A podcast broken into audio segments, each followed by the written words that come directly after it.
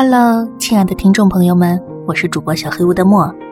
不知道听众里有多少跟小莫一样喜欢猫的朋友呢？今天我就给大家讲两个关于猫的故事。第一则，猫的报恩。几年前，在我上高中的时候，记得有一只猫常来我家附近要粮食吃。我不太清楚它是流浪猫还是谁家散养的家猫。记忆中的它有着茶色的虎斑花纹，总是把自己打理得很干净。每次它来的时候，妈妈都会把准备好的剩饭喂给它。爸爸告诉过妈妈，要是猫就这么留下来，可麻烦了，以后别再喂了啊。但是妈妈真的很喜欢小动物，就一直继续喂着那只猫。神奇的是，这只猫时常会带着礼物来我家，或者说是它的餐费吧。有时候是叼着麻雀，有时候是小壁虎，然后他把它们放在院门口的地上，再去找妈妈讨吃的。有时他甚至会叼着正在流血的小鸟过来，连妈妈也会被吓得哇哇大叫。哼 爸爸跟我也会取笑妈妈：“谁叫你要喂它的？”有一次，我跟妈妈出门买东西，在离家不远的马路上，见到了一只茶色虎斑猫的尸体。应该是在过马路的时候被车撞死的。妈妈受了很大的打击。会不会他正在来我们家的路上？我只好安慰他：“虎斑猫到处都是，搞不好不是同一只呢。”妈妈，你别伤心了。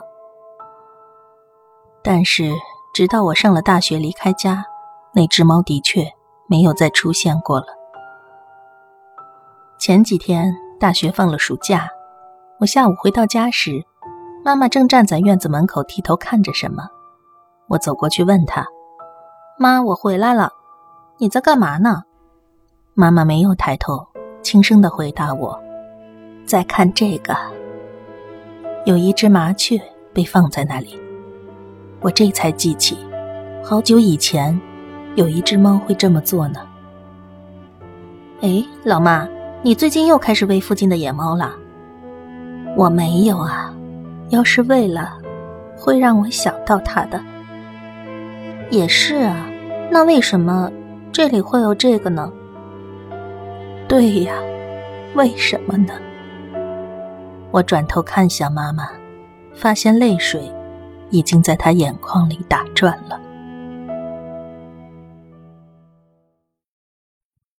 第二则。喂食。小时候，我家住在沿海城市附近的村子里，村子三面都被山环绕着，山上种了很多农作物，而村子往东走不远就是大海了。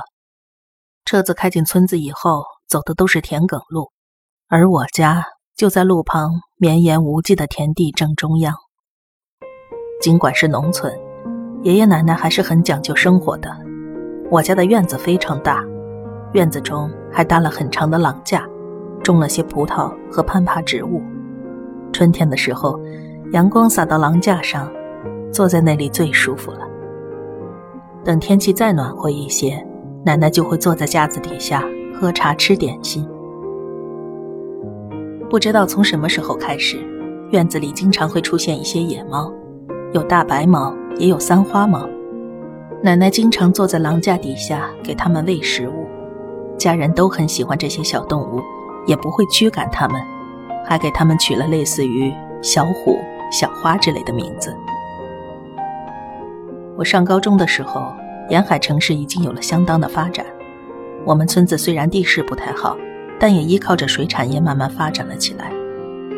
我当时的学习成绩并不是很好，所以高中毕业以后，我就到附近的食品公司上班了。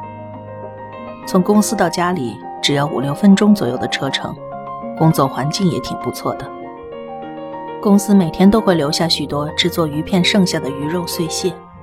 有一天，我把这些碎屑带回了家，奶奶看到以后非常高兴。小猫们这么喜欢吃鱼片，一定会很开心的。她收下了那些鱼肉碎屑。从那天开始，奶奶会把那些碎屑装进一个小陶罐里。方便给猫咪们喂食。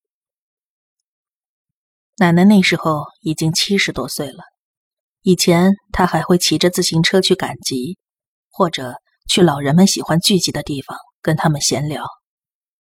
但是忘了什么时候开始，她不再做这些事儿了。因为天天都会见到奶奶，所以没有察觉。仔细观察奶奶，就会发现她的脸颊日益消瘦，手上的血管也凸显了出来。不过，奶奶仍旧每天去给那些猫喂食。如果她太累起不来床的时候，就会让我或者妈妈代劳。前年夏天，我在上班时间出去丢垃圾的时候，在垃圾场发现了平时被奶奶叫做小黑的那只猫。它平时总是喜欢懒洋洋的躺在地上，吃饱睡，睡饱吃。在我印象中，它就是只大懒猫。他的表情总是很不耐烦的样子，但是也没有人会因此而讨厌他。我心想，那家伙是被鱼片的味道吸引过来的吗？不禁偷笑了起来。平时只能在家里看到小黑，现在却在公司看见，我感觉很新鲜。小黑盯着我快步走了过来，我手里还拿着一大袋垃圾，而他在距离我一米左右的地方直挺挺地坐了下来。要是平时，他早就跑来我身边蹭腿要吃的了。但是小黑只是坐在那儿看着我，前脚和耳朵都直直的立起来，像是在敬礼一样。我从来没见过小黑这个样子，他也没有发出任何声音，只是全神贯注的凝视着我。他想传达给我的信息并不难懂，那是我不想接受的，但总有一天。要面对的事情。我长大成人以后，第一次哭了出来。丢下手里的垃圾袋，我使劲地按住眼角，但泪水还是不停地涌了出来。小黑朦胧的身影倒映在我模糊一片的视线里，他看上去好像很努力的想要告诉我什么。我一边哭一边告诉小黑。我知道，我都知道。此时，我的胸口已经揪紧成一团，几乎无法呼吸。虽然小黑还是一脸严肃，像个装饰品一样纹丝不动，但是我能感觉到，他也是在勉强支撑着自己。从他的姿态里，我能感受到极度的悲伤。后来。主管在垃圾场找到了泣不成声的我，我的眼泪仍是止不住，只能不停的跟他道歉。当我跟着主管回到公司去的时候，小黑已经不见了。回到公司以后，我立刻接到了一通电话，话筒那头传来了奶奶过世的消息。现在，在晴朗的日子里，猫咪们还是会聚集在我家晒太阳，或者跟妈妈讨东西吃。